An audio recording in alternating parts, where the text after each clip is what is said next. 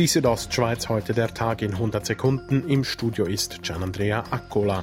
Der Bundesrat erwägt, das Verbot von Großanlässen zu verlängern, womöglich bis März 2021 wie der Tagesanzeiger meldet. Der Präsident des Hockeyclub Davos, Gaudenz Dominik, befürchtet, dass dies die Sportclubs in ihrer Existenz bedrohen würde. Also ich sage jetzt nicht gerade, wir sind dann Konkurs, aber, aber wir sind unmittelbar mit absoluten lebensbedrohlichen Szenarien konfrontiert. Einen Entscheid des Bundesrates zur 1000-Personen-Limite wird für den 12. August erwartet.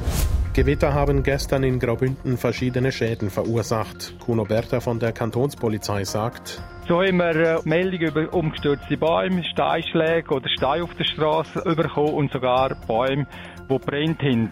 Besonders heftig traf das Gewitter das Unterengadin. Auf dem Campingplatz in Sur-N wurden einige Wohnwagen und ein Teil des Seilparks zerstört. Verletzt wurde niemand.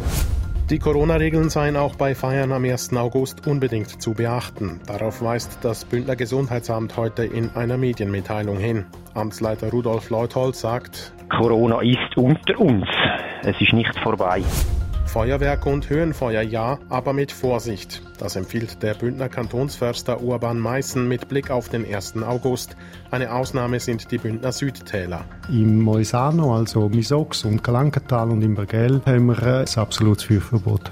Laut Urban Meißen wird sich die Situation bis zum 1. August nicht mehr verändern.